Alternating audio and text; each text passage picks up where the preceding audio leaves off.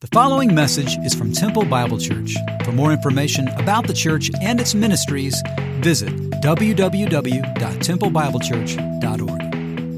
One of the things that uh, we have been doing this week as a staff, and uh, as you have, I'm sure, in your own homes, praying for our nation. You can see pictures of uh, the state capitol as well as our U.S. Capitol, and uh, we recognize we live in the midst of a broken, fallen world. And uh, as you, I've been heartbroken over the affairs of this week. I saw one of our uh, police officers in uniform over there. Escoval, where are you, brother? I saw him out there, back over there. Thank you, and the many men and women in our church who serve on my uh, this is what i posted the day after all the things that happened in our nation baton rouge minnesota um, dallas heartbroken praying for the body of christ to rise up and model jesus to a broken world starting with me.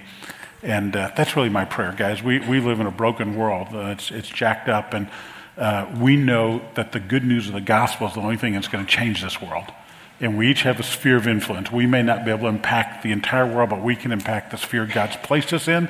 And uh, this is a community that I personally love, you love. Uh, we decided a long time ago this is our home. We're going to invest as mightily as we possibly can uh, with you, but also in the community. And by God's grace, we've had that privilege. And it, it, breaks my heart, really, uh, to see the affairs of our world and what's happened. And uh, so Here's what I'd like to do this morning. Uh, in our community this week, on Thursday evening, I believe that is, July 14th, 6.30 downtown, uh, there's going to be a rally for peace. I'll be out of town that evening, but uh, if you would like to join with other people in our community, take a look around our body right now. Right now, we are red, yellow, black, and white. Uh, we pass out uh, about 10 headphones every week, third hour. Those are live Spanish translations. There's one of our brothers in the booth back there, a sister uh, in the booth back there doing a live translation as I preach. They listen 9.30, translate for our Spanish speakers uh, at the 11 o'clock hour. And uh, God has blessed this church. We, we're growing more and more diversified, and our prayer is that that will continue to happen. If you were with us last hour, uh, we had folks sitting in the lobby because it was too crowded to get them in here. And uh, God continues to do a work here. So our prayer is that He will take our diversity, He'll take our body, He'll take our common bond in Jesus and allow us to make an impact in the world that we're in, in the community we're in, the community that we love. So, would you join me in praying for that? Here's what to have us do this morning a little different. Would you stand and would you find uh, folks to join hands with across the aisles? Would you just reach out across the aisles? You may have to move around a little bit in sections where it's not filled and find somebody to grab hands with as we pray for our nation and pray for our time this morning. Father, it's with great joy that we come together to worship you. But Father, we come heartbroken as well. Lord, a nation that we love, a, a state that we love, uh, has, has just experienced great tragedy. And so, Father, we intercede. We intercede for the gospel. Father, we recognize many have sacrificed so much so we can have freedom, and now it seems like we're turning on one another. And I thank you, Father, that regardless of race and color and creed and background, that when we come to know Jesus, all those walls go away and that we become one in the Savior. Father, our world needs that, our nation needs that, our state needs that, our community needs it. Would you let us be conduits of grace? conduits of grace to those around us. Let us model Jesus in a dark place. Father, may our small lights shine in bright ways to do what we can, not to our glory, but to your glory. In the name of Christ we pray. Amen. Amen. Would you open your Bibles or turn your apps on to Matthew chapter 18? Matthew, the 18th chapter. You know, this series has been really encouraging to me and to our staff as we've prepared it. Uh, we have actually seen a number of folks trust Christ as Savior. In this series, we have uh, heard of some broken relationships being reconciled and, and folks embracing Jesus. So we're grateful. We're grateful for the work of the Holy Spirit uh, through His Word and through our focus upon the Savior. Amen? That's what we're about. So this morning we look at another Jesus is. We've all been hurt by someone. Uh, just in the past few months, I've had folks come to me and say, Pastor Gary, she destroyed our family, and I'm never repented, never apologized, and I'm supposed to forgive her. Pa- Pastor Gary, um, my mom, I'm an adult woman, my mom is so cutting, so mean, hurts me so much. I still have to forgive her. Pastor Gary, I hear you and uh, Miss Bev talk about uh, being grandparents and how you take your grandkids all the time and do those things. My parents have nothing to do with my kids, their grandkids, because they're living their life on their own. Pastor Gary, my dad never, never, never praised us. No matter what we did, it was never enough. I'm supposed to forgive him. These are conversations I've had in the last few months. The list could go on and on and on. As you know, we could all probably chime in and say something about that. When we've been hurt, when we've been maligned, when we've been rejected, when we've been damaged, maybe ditched by a, a boyfriend or girlfriend, hurt by a friend, rejected by a spouse, maligned by a coworker, eh, maybe damaged by a spiritual leader, maybe a pastor, maybe an elder. How are we as Christ followers supposed to respond? as those who claim the gospel and want to live gospel centered lives, as, as folks who have been transformed internally, how are we supposed to live? What are we supposed to do with this hurt, with this pain, and how are we supposed to respond? Well, many in our world respond in anger, as we see all the time, and in bitterness and in resentment and with revenge. In fact, I began to do a little research on that this week. If you go to revenge.com, they have over a thousand ideas on how to get revenge against somebody else. Over a thousand ideas. Then there's another website, it's called Masters of Revenge. You could hire them to do it for you. They will anonymously seek revenge against somebody else through any number of ways anonymous text messages, emails, uh, tapping into various things, all legal, they say. I, am not going to try it, obviously, but uh, these are all things that they do so you can seek revenge. When we're hurt, ditched, rejected, maligned, damaged, many people do this. Even Hallmark had it on the act. Hallmark had what they called bitterness cards for a while. They took them off after a lot of complaints, but you can go online, search it out, and you can find this. And, and here are some of those cards. This is what they look like. I always wanted to have someone to hold, someone to love, and now that you come into my life, I've changed my mind. Actual card. Uh, here's another one. Someday I hope to marry someone other than you. That just, I mean, that, that oozes with bitterness, doesn't it? Here's another one. When we were together, you said you'd die for me. Now we've broken up, I think it's time for you to keep your promise. you go, wow. Some of you thinking, where do I buy a card like that? um, looking back over the years we've been together, I can't help but wonder, what in the world was I thinking? Uh, last week, I had reason to become angry, bitter, resentful, uh, hurt, but I've chosen not to. On Monday, my kids, who were all in for the holiday weekend, one of them walked to the back and said, Hey, D- hey Dad, have you seen what's on the back of your car? And I said, uh, No, what, what's back there? And they said, We need to go out in the driveway and look what's on back of your car. They said, It's been there since uh, Sunday. This is Monday before they went back home on 4th of July. And uh, on back of my car, somebody put this emblem. It says cat lover right under the big LSU thing. So I've chosen not to seek revenge, not to be bitter, not to be resentful, not to be angry.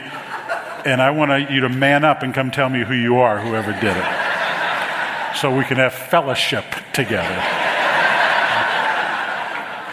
Actually, I love to play jokes. I think it's cool. Whoever did that, uh, I owe you, but I'm going to let you skate, okay? So, really, it's a great joke, that the great prank uh, that they got me on.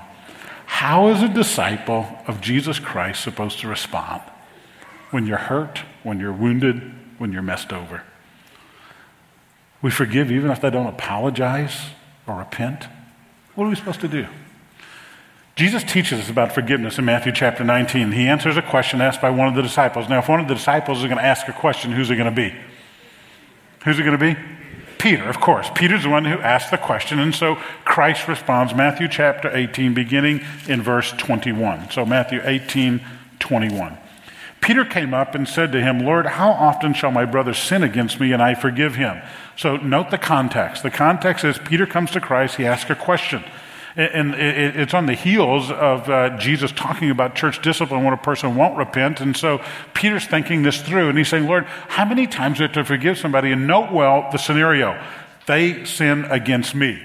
Lord, this is somebody sinning against me. There's no mention of repentance. There's no mission, uh, admission of apologetic nature this person. He just said, Lord, somebody is offending me. Somebody is sinning against me. Lord, how many times should I forgive?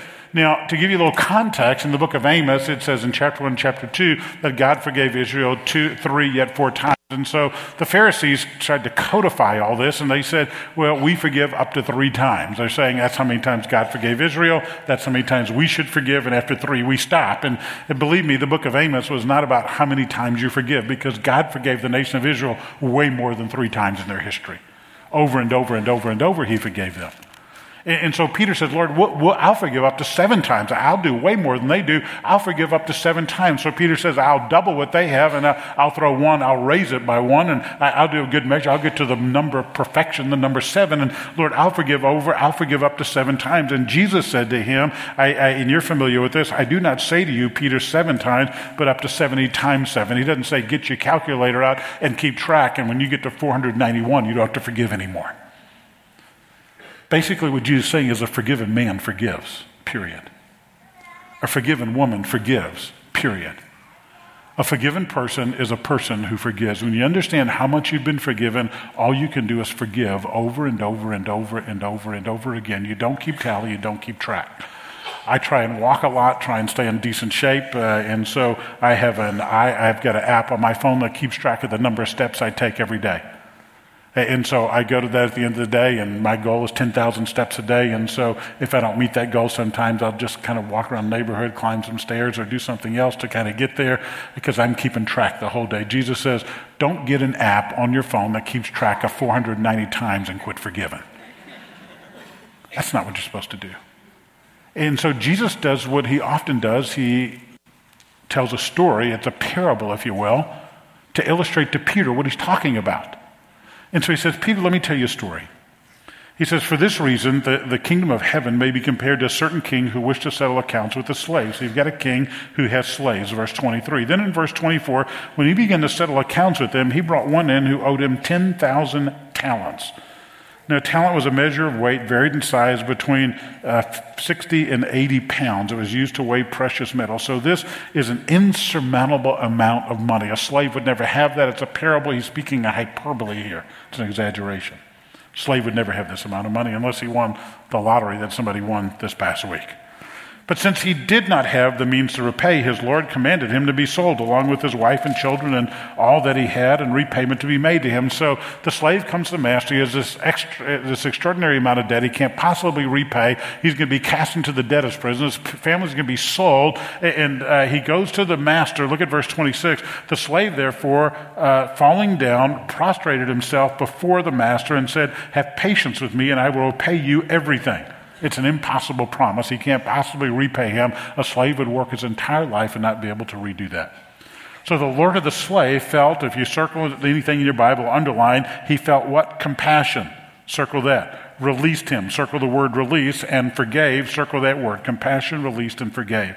He, the, he comes to his master. He owes this insurmountable debt. Uh, somebody has calculated that to be in excess of $10 million in today's money. This guy owes over $10 million, and the man, he goes to the master and says, Please don't sell me. He throws himself down. The master has mercy upon him and totally forgives the debt. That's an amazing story. If it ended there, we would say, Wow, what a master. And what a great gift of grace and mercy to the slave. But, verse 28, circled my Bible. But that slave went out and found one of his fellow slaves who owed him a, hundred denarii. Denarii is one day's wages, so he owes him a hundred days' wages, a little more than three months' wages. That's it. He's just been forgiven $10 million plus worth of debt. He finds a guy who owes him three months' worth of wages. He seizes him and he begins to choke him and he says, Pay back what you owe me. So his fellow slave fell down, began to entreat him, and said, Have patience with me and I'll repay you much like he had asked his master to do with him. He was unwilling. There it is. He's unwilling. However, it went and threw him in prison until he could pay back what he owed. Well, you can't pay back what you owe in prison. He's going to be in prison the rest of his life. So when his fellow slaves saw what happened, they were deeply grieved and they came back and reported to their master all that had happened. So you understand the story? There's a slave who owes this insurmountable debt. He, he can't possibly repay it, but a kind, gracious, merciful master forgives him of the debt. That forgiven slave then turns around and finds a guy who owes him a pittance in comparison, and he refuses to work with the guy. In fact, he has him cast into prison. The master hears what's happening, and look what happens in verse 32. Summoning him, the master said to him, You wicked slave, I forgave you all the debt because you entreated me. Should you not also have had mercy on your fellow slave as I had mercy on you? And the master, hand, moved with anger, handed him over to the torturers until he should repay all that he owed. So shall my heavenly Father do to you if each of you does not forgive his brother from your own heart. Wow. What is Jesus teaching here? Well, Jesus is teaching about what we experienced. You see, we had this insurmountable debt, the debt of sin. We could no way repay it. It was impossible to repay. So, what happened, our master forgave us that debt by dying in our place. He released us from that debt. That's what the word forgive means, actually. feeling, because he had compassion for us, for God so loved the world, he gave his only begotten Son. And we've been forgiven a debt that we could no way repay. We used to do a praise song about uh, he paid a debt we could not pay. You remember that song? So, so he paid a debt we could in no way pay. And his application to Peter is when you understand, Peter, how much you have been forgiven, how can you then not forgive someone else a pittance in comparison? It's a tough teaching. I say, Pastor Gary, I've been hurt. I've been abused.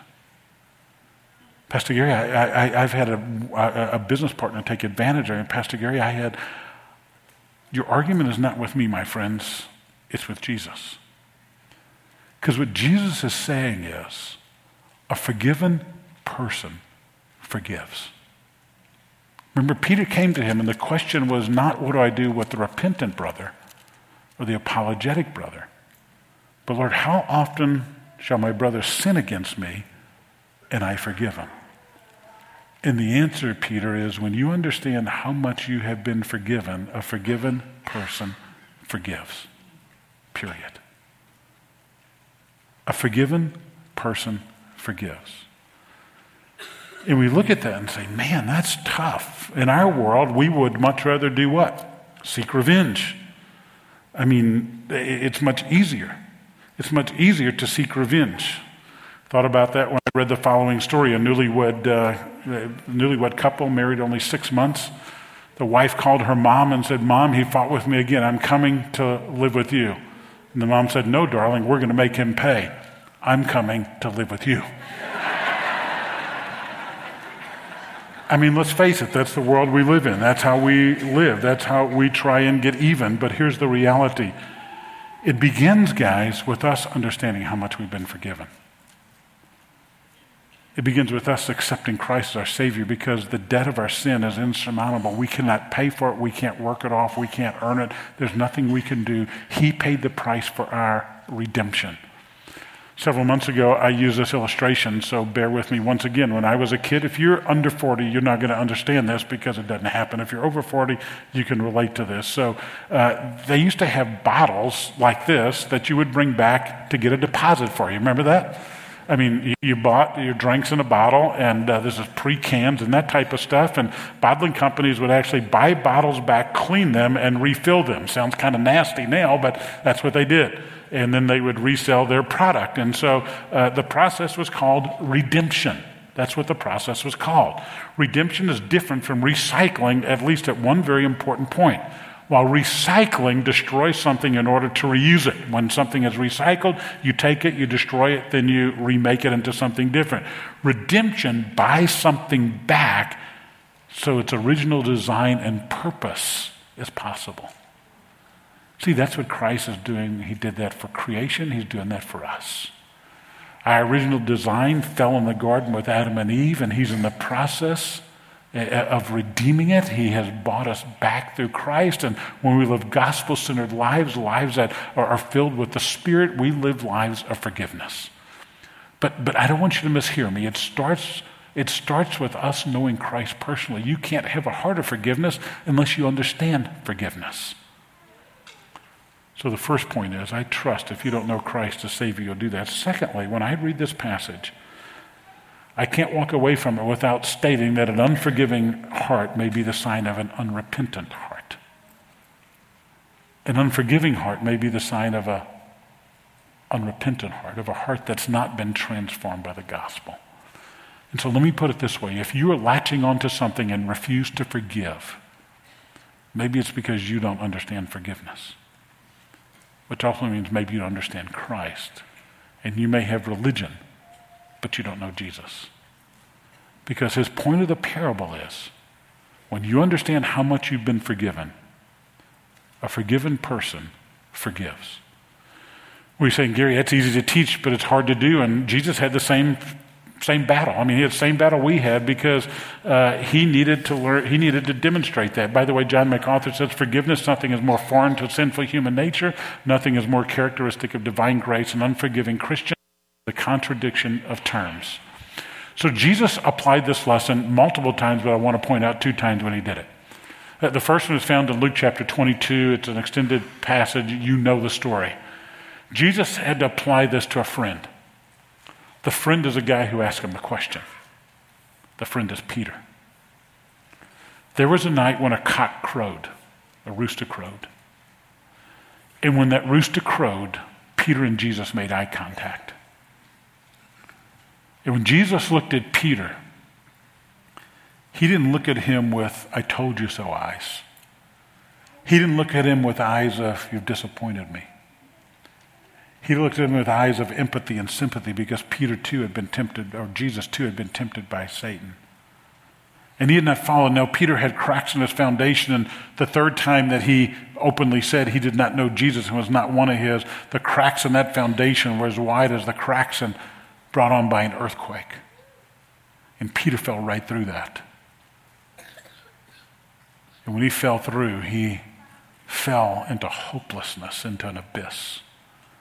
The scriptures tell us in the Gospels that Peter began to weep. Weeping is something you don't control, it's something that controls you. And you could almost hear Peter as he beats his chest saying, Oh God, oh God, well, why did I do that? Why did I do that? I take it back, I take it back. But it's too late. You ever hit send on a text or click on an email or have words come out of your mouth and think, man, I wish I could reel that back out of cyberspace? I, I wish I could take those words back. I, am the only one has done that. I, like Paul, I'm the chief of sinners here. I know that. Okay. I, I mean, I've done that. You've done that. We've all done that. I imagine Peter thousands of times, and he heard a rooster crowing the rest of his life, reflected on that night and wished I wouldn't have happened. But it did. He betrayed the Savior that he loved. He betrayed the Savior who had given his life, was on his way to give his life for him. And if the story ended here, it'd be a miserable story. Peter would be a miserable man. He would have gone back to the Sea of Galilee to fish for fish and not fish for men. And let's be honest, some of us are mired in the muck of rejection and failure and unforgiveness, and, and we're not moving forward. We're like uh, pigs. I mean, we're, we're, just, we're just like this. I mean, my grandparents on my mom's side had a farm. They had some pigs in that farm as well as a menagerie of other animals. In the summertime, especially when it was hot like it is here right now, they, they would love to sit in the, water, in the mud and the water, and they didn't want to get out of it. It didn't matter. And some of us are like those pigs, wallowing in discontentment, doing nothing about it. But praise God that Jesus does not stop there with Peter. Jesus' grace is truly amazing. He applies his teaching on forgiveness to Peter, and you're familiar with the story. It's post resurrection. The disciples are fishing. Jesus is on the shore fixing, fixing breakfast. They finally recognize who it is. Peter jumps out of the boat. Peter is now face to face with Jesus around a campfire. Three times he denied Jesus at a campfire. Now, three times around a different campfire, Jesus says, Peter, do you love me? Yes, Lord, I love you. He says, Feed my sheep. Peter, do you love me? Yes, Lord, I love you. Then feed my sheep. And a third time, Peter, do you love me? And, and he says, Yes, Lord, I, I love you. And one of the things we often miss in this, three times at a campfire, he restores Peter had fallen three times around a campfire. He's bringing old things back to new. He's redeeming the old and giving Peter new. And one of the things we miss is at the end of verse 19, he looks at Peter and says, Okay, Peter, now follow me. Follow me. Peter had heard that same call at the start of the ministry of Jesus Peter, follow me, and I'll make you a fisherman of men. Jesus saying, Peter, follow me. The same instruction, the same command. Peter, follow me. And he's saying, Peter, all things are new. All things are good. All things are restored. Peter, we are reconciled. Let's go. And Peter became a different man. You see, seven weeks later, he's in the streets of Jerusalem. He's calling people to repentance. A church is born, 3,000 people are saved. And Peter looks at the authorities and he tells them, hey, he, he doesn't deny Jesus. He stands up and says, all I can tell you, I've been with this man. And Peter, Peter bounces in and out at different places and he, he goes to jail he recognizes he's there because the one that he served, the one he fell before, is one who he will serve the rest of his life. In fact, when Peter died, history tells us that he was to be crucified. He didn't, said he didn't deserve being crucified like Jesus, so he's crucified upside down. Couple of quick lessons and then we'll move on. When I look at Jesus' restoration of Peter, failure is not final. Don't give up. You've got a forgiving Savior. Don't give up. Some of you are latching on to unforgiveness. Some of you latching on to bitterness, resentment. You want revenge right now. You've fallen far. You've fallen hard. You've fallen like Peter. Don't give up. Don't give up. I wanted to give up this past week. Our kids were in town for the weekend. Our son in law told us about uh, um, something called uh, VidAngel.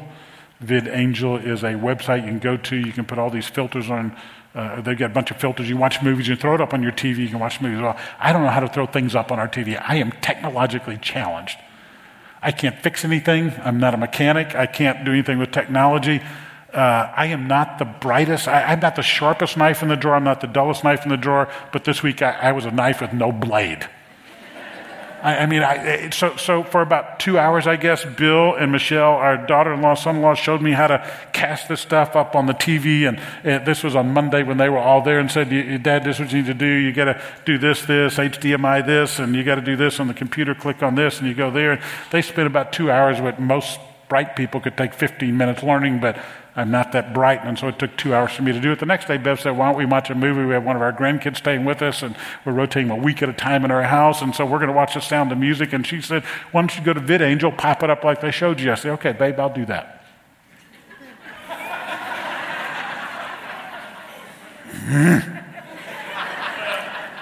I've been studying about forgiveness. I've been studying about no anger, no resentment, no. Hour later, I said, Babe, I just can't do this. I give up.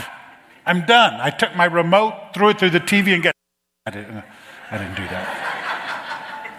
I, I mean, I sat there and said, babe, I, I just can't do this. I, I felt like, you know, an idiot who belonged back in remedial school to learn how to do what I just learned for two hours the next day and can't get it up there. So she said, Well, they did this, this, and this. And in about five minutes, Bev has sound of music up on the screen. I just wanted to give up. You ever been there with something? I mean, maybe it's not technology for you, maybe it's something else, something else, something else. That was me. Here's what I'm going to tell you you have a forgiving Savior. Don't give up because He never gives up on you. Ever. One of His closest disciples just rejected Him.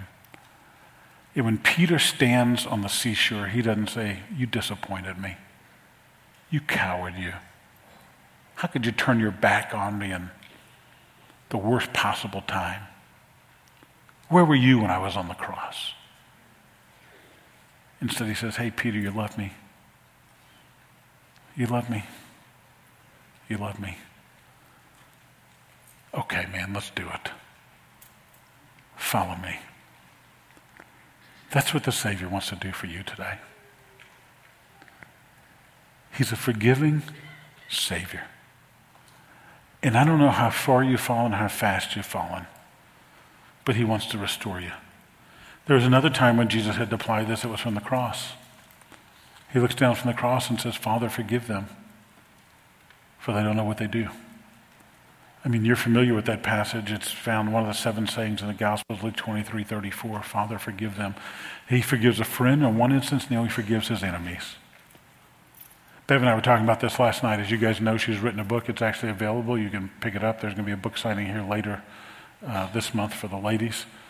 But she's got a chapter in there in forgiveness. And, uh, you know, I've had an up close experience watching her for the last 40 years this September and watched her work through forgiveness. Someone who's been sexually abused and emotionally abused by family members. and through worship, seeing that joy return. And sometimes it's friends, sometimes it's enemies you have to forgive. I'm not sure who it is. You know, we live in a world right now, if we'd walk in forgiveness, a lot of the stuff that we're seeing in our nation wouldn't take place. But instead of forgiveness, there's anger and bitterness and rage and resentment everywhere. So, how do we apply this lesson? First of all, we apply it to our sin. In Colossians chapter 2, Paul says, When you were dead in your sins and in the uncircumcision of your flesh, God made you alive with Christ. He forgave us all our sins. Forgiveness starts right there. The Greek word for forgiveness is an interesting word. It's the word aphi, uh, I'm sorry, aphiemi. It means to release from legal or moral obligation or consequence. The minute you were saved, you were no longer in slavery to sin. You were free. Not only were you free, you were given the righteousness of God, imputed righteousness given to you. Not only that, you were adopted by God as his daughter and his son. What an amazing transformation. And you went from death row to living in the house of your master. Hallelujah is right. Amen. I mean, praise God for that. Amen. Amen. Amen. Well, the lesson applied to us, first of all, I trust that you'll accept Christ for the forgiveness of your sins because you'll never understand forgiveness apart from experiencing the forgiveness he offers. Secondly, lesson applied to others. In Colossians 3:13, bear with each other, forgive one another if any of you has a grievance against someone. Forgive when they apologize. Forgive when they come to you. Forgive 7 times. Forgive 490 times. No. Forgive as the Lord has forgiven you. Pastor Gary, you have no idea the words they used about me and how they spoke to me, how they disrespected me, and you have no idea how they. Here's what I can tell you. When you choose to walk in unforgiveness, a root of bitterness, of resentment takes place in your life. And the person in bondage is not the perpetrator but it's you. And there's a reason why Jesus says, and why the scriptures say, a forgiven person forgives. Three applications and we'll close. Application number one for some of you, you need to extend forgiveness to those who hurt you. You've been hurt. The hurt is real. We're not minimizing that hurt. We're not excusing what they did. It's wrong. But for some of us, we need to extend forgiveness to people who hurt us. That's what Jesus did to Peter. That's what Jesus did from the cross. The teaching of Colossians 3:13 is very clear. Forgive as you've been forgiven in Christ. We do that so we can have a right relationship with our Savior. We want to be in harmony with Him. We don't do it to feel better. We don't do it to do anything for the good of the other person, even though it helps both of us. We do it because we want to be in harmony and right relationship with our Savior. So the first thing is we need to extend forgiveness. If you are latching on to unforgiveness in your heart, I pray right now that, that you would think, who is that person? Got your pen out? They're sitting next to you. Don't write their name down. who is someone who has hurt you and you refuse to forgive? Who is that person? People. I'm going to tell you there's a great weight that'll be thrown from your shoulders if you extend forgiveness to them. For some, you might need to talk to. For others, it's just between you and the Lord. Secondly, some of you need to seek forgiveness from people you've hurt. I want you to say something with me right now. Can you say the words, I'm sorry, with me? I'm sorry. Let's do that again. Would you say those words? How hard was that? Two of the most difficult words for some people to get out in the English vocabulary. You've not said, I'm sorry, in a long time. I'm sorry, would you forgive me? Would you forgive me? Maybe it's a former spouse that walked out on you. Or you walked out on them, rather. This is seeking forgiveness from someone you've hurt. Maybe you walked out on somebody, you haven't sought their forgiveness. Maybe you left kids behind. Maybe you introduced somebody to alcohol, pornography. Maybe you introduced them to bad friends or a bad deal. Maybe you paid for an abortion or had an abortion. Have you not dealt with those issues? You need to extend forgiveness, seek forgiveness. Thirdly, you need to walk in forgiveness, regardless of the response of other people. Reconciliation is not the same thing. Reconciliation is a two way street. Sometimes, because of abuse, reconciliation is not wise. You need boundaries. You need boundaries at times, and you also need to make sure in those situations that you've done all you can from a forgiven heart. Here's the bottom line of the whole teaching here, my friends Jesus is forgiving. He's forgiving. That house, I don't have time to talk about it. You, you Google up spite houses, S P I T E houses. I, I, got a history lesson on that this week, read about it, and uh, it's people who want to spite other people about building houses next to them to block their views, et cetera, et cetera, et cetera. It takes place all over our culture. Worship team, would you guys join me up here? Some of you are in bondage today. You need to extend forgiveness to others. Some of you are in bondage today. You need to seek forgiveness from others you've hurt. Some of you cannot walk in forgiveness because the hurt continues. And I'm going to invite you this morning to join me up here. Just get on your knees. Maybe you want to come and pray for our nation. Maybe you want to come and pray for yourself. Maybe there's somebody you need to get right with before God. At the end of every service, we're doing two things. We're interviewing somebody, or showing a video, and uh, then we're singing and having a time of prayer. So, uh, Jim, are you with us this hour? Jim was with us last hour. Jim's, uh, look at Jim Howes back there. Would you thank him for sharing his testimony? All the way in the back back there. Let's pop up Jim's testimony. After Jim's testimony is over, we're going to go straight to song. I'm going to be on my knees right here. If you'd like to be prayed over or pray with me, come and join me after the video when the band begins to worship. Okay, I'm going. DJ's going. Yep. I was going to say, Jim Hiles, I'm a grateful believer in Jesus Christ. I've been set free from drugs and alcohol. This is how I identify myself every week at Celebrate Recovery. I am a leader. I've been doing this now for five years. My identical twin brother forced me into coming, and uh, he said, just come once, and if you don't like it, you can quit. And I fell in love with it. I ran from God for a long time. My dad was alcoholic, and he abused all of us kids. My mom was a good Christian and did the best that she could. At nine, I did my first hit of mescaline and uh, became addicted to drugs and to alcohol. And uh, that became my God. The Time I was 19, I'd been married once, and you know, I just kept throwing my life away.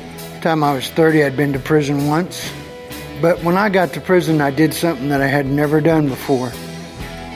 I talked to God, seriously. And I told him, okay, God, I'm done. I'm tired of playing games. This is real. I don't know what else to do, but I'm your child, and here I am. And whatever it takes, God, I want to be yours. I want to serve you, and I want to be here for you. And I got real. Some people say it was um, prison religion. But no, it wasn't prison religion, it was a prison relationship. I met God. While I was in prison, I saw something. Saw people that really loved the Lord with all their heart. And they would drive two hours every night to the prison to have church services. And I thought they were crazy. I said, why would anybody do that? And they did it because they loved the Lord and they were filled with the Holy Spirit, and you could just see it you know, you could see Jesus in them. And I told him then that I wanted that. And that was just a true relationship. And I've sought every day from that point to have a true relationship with him. My purpose is to serve him, to tell others what he's done in my life, how he's changed my life, and that I'm not the man that I used to be